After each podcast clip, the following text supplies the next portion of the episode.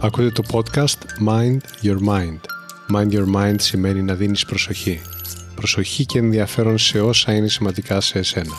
Ένα από τα πιο σημαντικά πράγματα που μπορείς να προσφέρεις στον εαυτό σου είναι ποιοτικός χρόνος. Ακούγοντας λοιπόν αυτό το podcast θα προσφέρεις στον εαυτό σου ποιοτικό χρόνο και έμπνευση. Είμαι ο Κωνσταντίνος Χαραντινιώτης και το podcast μου Mind Your Mind θα σε βοηθήσει πραγματικά να γίνεις ο master του νου σου, να καλλιεργείς την οτροπία για μια ζωή με νόημα. Καλώς ήρθες. Έχεις παρατηρήσει πόσες διαφορετικές πτυχές της ζωής σου επηρεάζονται από το φαγητό σου; Όχι μόνο από το τι τρως, αλλά και από το πώς το τρως. Πόσο τρως, κάθε πότε τρως και γιατί τρως. Είμαι σίγουρος ότι έχεις μία ιδέα από αυτού. Είμαστε το αποτέλεσμα του φαγητού μας. Τι εννοώ; Θα δώσω ένα παράδειγμα. Α υποθέσουμε ότι για μεγάλο χρονικό διάστημα στερείς από τον εαυτό σου ποιοτική φρέσκια και θρεπτική τροφή. Για να το πω απλά, φαντάσου ότι για κάποιο διάστημα καταναλώνεις αποκλειστικά junk food. Τι πιστεύεις ότι θα συμβεί; Με μαθηματική ακρίβεια θα δημιουργηθεί ανισορροπία στον οργανισμό σου αλλά και την ενέργειά σου. Κάποιες στιγμές θα βιώνεις υπερδιέγερση και άλλες στιγμές θα αισθάνεσαι λιθαργικά. Αυτό όπως είναι λογικό θα επηρεάσει αρνητικά και τη διάθεσή σου. Θα επηρεάσει την ικανότητά σου να συγκεντρώνεσαι αποτελεσματικά. Τελικά θα επηρεαστούν ο τρόπος που σκέφτεσαι αλλά και ο τρόπος που επεξεργάζεσαι τα συναισθήματά σου. Η διατροφική σου συμπεριφορά η οποία δεν αφορά μόνο την ποιότητα της τροφής σου, αλλά πολλά περισσότερα πράγματα, επηρεάζει άμεσα την ευεξία σου.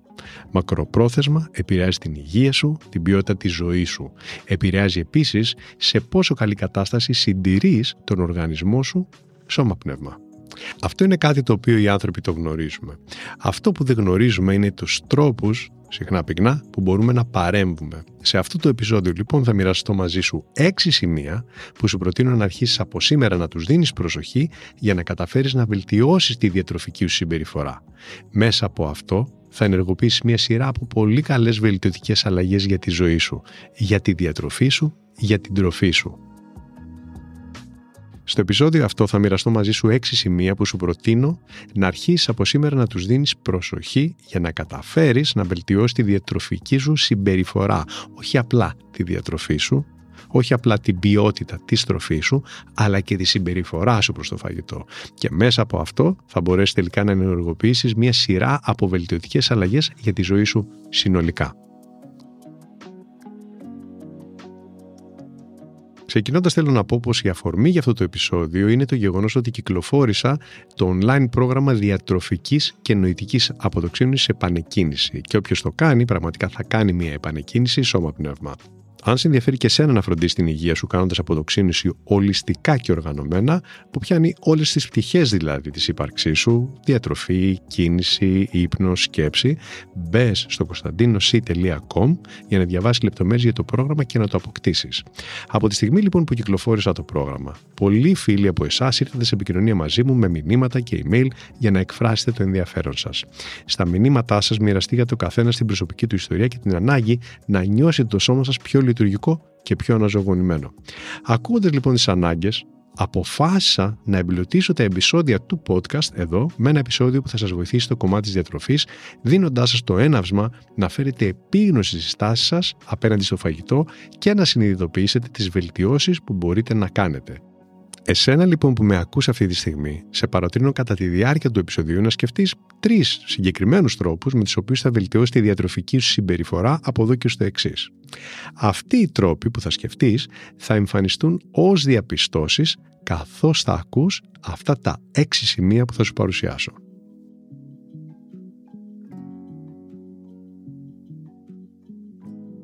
Το πρώτο σημείο είναι να αρχίσεις να δίνεις προσοχή στα κριτήρια με τα οποία επιλέγεις το φαγητό σου. Αλήθεια, με τι κριτήριο επιλέγεις συνήθως θα φας; Επιλέγεις μήπως αυτό που σου φαίνεται πιο λαχταριστό; Μήπως επιλέγεις το φαγητό που σου φαίνεται πιο εύκολα προσβάσιμο; Μήπως επιλέγεις εντελώς τυχαία; Φέρε περισσότερο συνείδηση στο τι θα επιλέξεις να φας. Φέρε πρόθεση και σκοπό. Η τροφή σου πρέπει να εξυπηρετεί κάποιον σκοπό. Το σκοπό να είσαι καλά.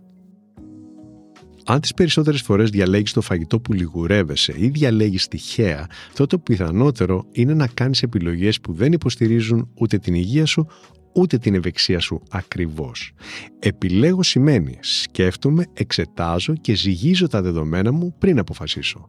Αν λείπουν αυτές οι διαδικασίες τότε δεν επιλέγεις πραγματικά το φαγητό σου αλλά παρασύρεσαι από άλλους παράγοντες. Σαν παράδειγμα μπορεί να παρασύρεσαι από τη βιασύνη ή από το συνέστημα. Θα σταματήσει όμως να παρασύρεσαι εύκολα όταν αρχίσει να επαναλαμβάνεις τον εαυτό σου Είμαι το αποτέλεσμα του φαγητού μου. Το φαγητό μου επηρεάζει το πώς λειτουργώ, το πώς αισθάνομαι και το πώς διατηρούμε. Σημείωσέ το και επανάλαβε το μέχρι να το εμπεριδώσεις. Η διαπίστωση ότι είσαι το αποτέλεσμα του φαγητού σου θα σε οθήσει να επιλέγεις πιο συνειδητά τι επιτρέπεις να μπει μέσα στο σώμα σου και να γίνει εσύ. Κάνε μία στάση τη στιγμή που είσαι μπροστά σε ένα πιάτο φαγητό, κοίταξέ το και πες αυτό που βλέπω μπροστά μου είναι πραγματικά αυτό που θέλω να γίνω; Πριν επιλέξεις κάτι για να φας, υιοθέτησε τη συνήθεια να κάνεις αυτή τη μικρή παύση λίγων δευτερολέπτων και ρώτα τον εαυτό σου. Τι θα βοηθήσει το σώμα μου να είναι ανάλαφρο, λειτουργικό και γεμάτο ενέργεια; Σε σχέση με το τι έχω καταναλώσει προηγουμένως, τι χρειάζομαι για να πετύχω, δημιουργήσω ισορροπία; Επίσης, τι είναι καλό να αποφύγω; Η συνειδητή επιλογή είναι δύναμη. Το δεύτερο σημείο που σου προτείνω να δώσεις προσοχή αν επιθυμείς να βελτιώσεις τη διατροφική σου συμπεριφορά είναι να αρχίσεις να παρατηρείς τα ατομικά σου χαρακτηριστικά. Οι διαφορετικοί τύποι φαγητών δεν μας επηρεάζουν όλους με τον ίδιο τρόπο. Μας επηρεάζουν διαφορετικά ανάλογα με την ιδιοσυγκρασία μας. Η επιστήμη και η ιατρική της Αγιουρβέδα, η οποία είναι η μέθοδος που εγώ εφαρμόζω στις συνεδρίες διατροφής που προσφέρω, διακρίνει τρεις βασικές ιδιοσυγκρασίες ανθρώπων με διαφορετικές διατροφικές ανάγκες ο καθένας. Αν μάλιστα στα χαρακτηριστικά της κάθε ιδιοσυγκρασίας συνυπολογίσεις τον τρόπο ζωής, τα επίπεδα του στρες, τις ατομικές ανάγκες αλλά και τα προσωπικά σου χαρακτηριστικά, θα καταφέρεις να διατρέφεσαι με τον τρόπο που σου ταιριάζει και σε βοηθά να έχεις ένα υγιές σώμα και ένα λειτουργικό μυαλό. Ακόμα και αν δεν έχεις έρθει σε επαφή με τη μέθοδο της Αγιουρβέδα, θα πετύχεις βελτίωση της ευεξίας σου ξεκινώντας να παρατηρείς κάποια βασικά σου χαρακτηριστικά και το πώς αυτά επηρεάζονται μέσα από τις διατροφικές σου επιλογές. Σαν παράδειγμα, αν είσαι άνθρωπος με μια ιδιοσυγκρασία έντονη που τον χαρακτηρίζει το νεύρο, σίγουρα θα ωφεληθείς με το να αποφεύγεις να πίνεις ένα δεύτερο καφέ ή άλλα τρόφιμα με καφεΐνη, ιδίως σε στιγμές που βρίσκεσαι σε υπερδιέγερση. Σε αυτή τη λογική σου προτείνω να ξεκινήσεις να σκέφτεσαι πώς θα κάνεις από εδώ και πέρα επιλογές που θα σε εξορροπήσουν. Θα δώσω άλλο ένα παράδειγμα. Φαντάσου ότι έχεις πάει σπίτι σου μετά από μια γεμάτη μέρα και αισθάνεσαι την ανάγκη να ξεκουραστείς και να κοιμηθείς. Είναι επιστημονικά αποδεδειγμένο ότι για να μπορέσει ο οργανισμός να μπει βαθιά και καλά σε κατάσταση ύπνου, χρειάζεται να έχει προηγηθεί ελαφρύ γεύμα, το οποίο να έχει καταναλωθεί τουλάχιστον δύο ώρες πριν ξαπλώσεις. Το τηρείς αυτό. Αν δεν το παρατηρείς και η κούραση σε παρασύρει στην κατανάλωση βαριού γεύματος το βράδυ, ίσως σε μεγάλες ποσότητες τότε σαμποτάρεις τον ύπνο σου. Ακόμα και αν κοιμάσαι, ένα βαρύ γεύμα θα σαμποτάρει την ποιότητα του ύπνου σου, διότι την ώρα που το πεπτικό σύστημα θα έπρεπε να ξεκουράζεται και να επανακάμπτει, βρίσκεται σε εγρήγορση, προσπαθεί να χωνέψει. Παρατήρησε ποιες είναι οι ανάγκες του οργανισμού σε διαφορετικές στιγμές της ημέρας, καθώς και ποια είναι τα πιο έντονα χαρακτηριστικά της δικής σου ιδιοσυγκρασίας. Παρατήρησε πώς θα επηρεάζεις μέσα από τη διατροφή που κάνεις, είτε θετικά είτε αρνητικά. Θα σε βοηθήσει πολύ να κρατήσεις σημειώσεις των παρατηρήσεών σου για να μπορέσεις τελικά να συσχετίσει με μεγαλύτερη ακρίβεια τα δεδομένα μεταξύ τους. Όπως επίσης, μία τάση που υπάρχει στους ανθρώπους είναι να ξέρουμε ότι ένα φαγητό μας κάθεται λίγο βαρύ, δεν ταιριάζει τέλος πάντων με το σύστημά μας και να ενδίδουμε σε αυτή την τροφή. Ξανά και ξανά και ξανά. Γιατί άραγε; Παρατήρησε τη συμπεριφορά σου.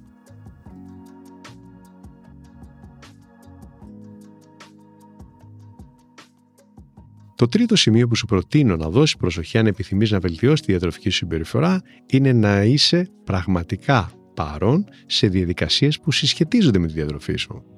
Να καλλιεργήσεις δηλαδή την ενσυνείδητη προσέγγιση στη διατροφή. Αυτό πρακτικά σημαίνει να δίνεις πλήρη προσοχή, πλήρη παρουσία όταν παρασκευάζεις το γεύμα σου, αν το κάνεις εσύ αυτό, αλλά και κατά τη διάρκεια που το καταναλώνεις. Όταν τρως βιαστικά, προκαλείς στρες στο πεπτικό σύστημα. Η βιαστική απρόσεκτη διατροφική συμπεριφορά σαμποτάρει την ομαλή λειτουργία του πεπτικού συστήματος και οδηγεί σε δυσάρεστα συμπτώματα όπως είναι η δυσπεψία, η καούρα ή να σε αφήσει με κάποιο φούσκωμα, πρίξιμο. Είναι θέμα εποχής και θέμα κουλτούρας συνολικά στον κόσμο μας αυτή τη στιγμή τα γρήγορα γεύματα και τα γεύματα στο πόδι. Δεν βοηθούν. Παρατήρησέ το.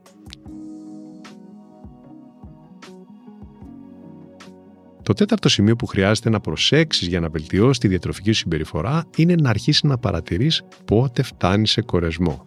Πάρα πολύ σημαντικό αυτό. Όταν τρως γρήγορα, έχοντας στο μυαλό σε άλλα πράγματα, μπορεί πολύ εύκολα να καταλήξεις να φας πολύ περισσότερο από αυτό που πραγματικά χρειάζεσαι προκειμένου να αισθάνεσαι καλά.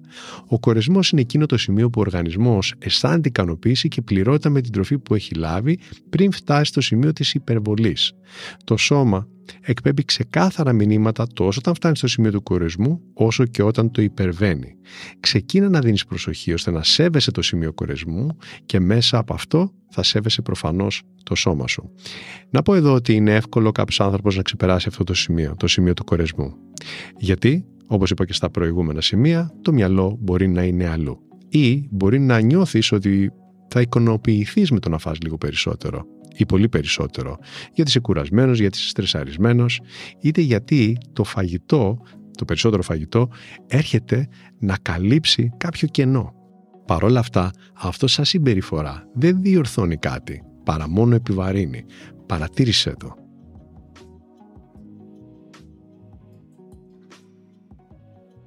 Το πέμπτο σημείο είναι να αρχίσεις να δίνεις προσοχή σε συμπτώματα που δηλώνουν ότι έχουν συσσωρευτεί τοξίνες στο σώμα σου μέσω της τροφής.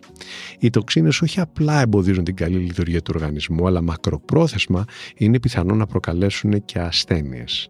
Η λύση για να συντηρήσεις σε καλή κατάσταση τον οργανισμό σου είναι η αποτοξίνωση. Παρατήρησε λοιπόν μήπως τον τελευταίο καιρό δεν έχεις πολύ όρεξη ή δεν χωνεύεις καλά ή μπορεί να έχεις έντονες λιγούρες για γλυκό ή για μη υγιεινά σνακ τα τσιμπολογήματα δηλαδή. Μπορεί επίσης να αισθάνεσαι κοιλιακά φουσκώματα, δυσκυλιότητα ή να αισθάνεσαι γενικά το σώμα σου βαρύ και δυσκίνητο. Κάποιες φορές η αίσθηση μπορεί να συνοδεύεται και από δισκαμψία και πόνους αρθρώσεις. Παρατήρησε επίσης το δέρμα σου. Όταν συσσωρεύονται τοξίνες, είναι πιθανό να βλέπεις την επιδερμίδα σου θαμπή ή ακόμα και να εμφανιστούν δερματικοί ερεθισμοί. Οι τοξίνες επηρεάζουν επίσης την ενέργεια και τη διάθεσή σου. Μπορεί να αισθάνεσαι κόποση και χαμηλά τα επίπεδα της ενέργειάς σου. Επίσης να έχεις κυκλοθυμία ή ευθυξία. Παρατήρησέ το. Όλη αυτή η κατάσταση δημιουργείται τελικά διότι μέσα μας όταν υπάρχουν οι τοξίνες καλλιεργούνται κάποιοι άλλοι οργανισμοί οι οποίοι είναι αρκετά έξυπνοι ώστε να απορροφούν αυτά τα θρεπτικά συστατικά τα οποία μας χρειάζονται εμάς και τα τρώνε εκείνοι αφήνοντάς μας εμάς με τροφή δεύτερη ας το πούμε εισαγωγικά. Και αυτό τελικά δημιουργεί όλα αυτά που είπα αλλά και ένα αίσθημα κόπωσης. Συνήθως η ανάγκη του οργανισμού για αποτοξίνωση εμφανίζεται εντονότερα από την Άνοιξη μέχρι και τον Ιούνιο και από τον Οκτώβριο μέχρι το τέλος του Νοεμβρίου. Όπως ανέφερα και στην αρχή, αν σε ενδιαφέρει να κάνεις αποτοξίνωση οργανωμένα, σωστά και μεθοδικά, έχω κυκλοφορήσει αυτό το πρόγραμμα που περιλαμβάνει ό,τι θα χρειαστείς. Είναι μαγνητοσκοπημένο και από τη στιγμή που θα το πάρεις, θα μείνει για πάντα δικό σου για να επαναλαμβάνεις την αποτοξίνωση κάθε φορά που το χρειάζεσαι εποχιακά. Μπες στο κωνσταντίνο.com για να το βρεις.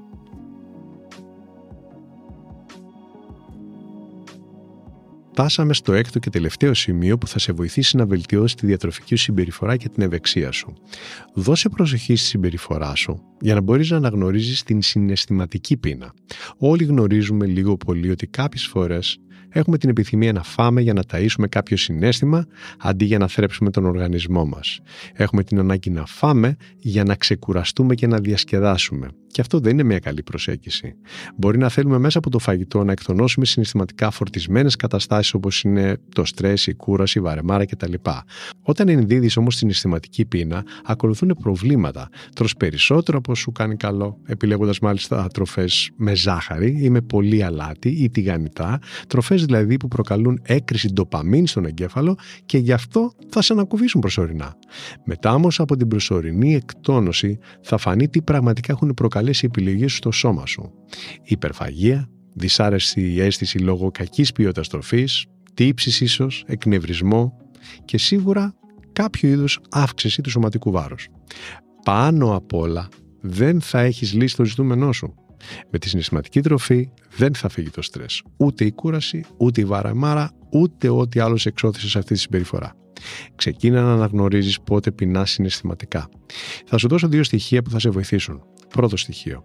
Για να πεινάς πραγματικά και όχι συναισθηματικά, πρέπει να έχουν περάσει τουλάχιστον 2,5 ώρες από το τελευταίο σου γεύμα.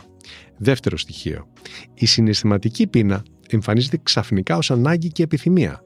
Από εκεί που δεν πεινάς, ξαφνικά πεινάς και θέλεις έντονα μία συγκεκριμένη γεύση ή ένα συγκεκριμένο φαγητό.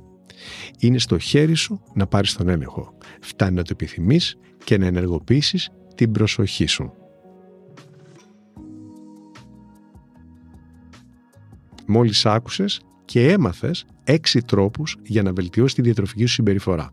Θα σε βοηθήσουν να χτίσεις μια ισορροπημένη σχέση με την τροφή αλλά και με το σώμα σου. Θα σε βοηθήσουν επίσης να συντηρήσεις τον οργανισμό σε μια καλή κατάσταση. Είναι σημαντικό. Η ισορροπημένη σχέση με το φαγητό και το σώμα μας συμβάλλουν σε πολύ μεγάλο βαθμό στο να έχουμε μια ζωή ποιοτική. Ζωή που να την απολαμβάνουμε. Σε παρατρύνω να καθίσεις τώρα και να σκεφτείς με ποιους τρεις συγκεκριμένα τρόπους θα βελτιώσεις τη διατροφική σου συμπεριφορά από εδώ και στο εξής. Γράψε τους κάπου για να τους θυμάσαι και ξεκίνα από σήμερα την εφαρμογή. Να είσαι καλά και να φροντίζεις τον εαυτό σου. Το αξίζεις. Αυτό λοιπόν ήταν το Mind Your Mind η καλύτερη ώρα να με ακούτε είναι όταν θέλετε έμπνευση και ηρεμία. Κάντε follow για να λάβετε ειδοποίηση για το επόμενο επεισόδιο. Θα το βρείτε παντού. Spotify, Apple, Google, αλλά και όπου αλλού εσείς το ακούτε. Μέχρι το επόμενο επεισόδιο, πρόσεξε πώς σκέφτεται το μυαλό σου. Μπορεί να σε πάει όπου το ζητήσεις. Γεια χαρά!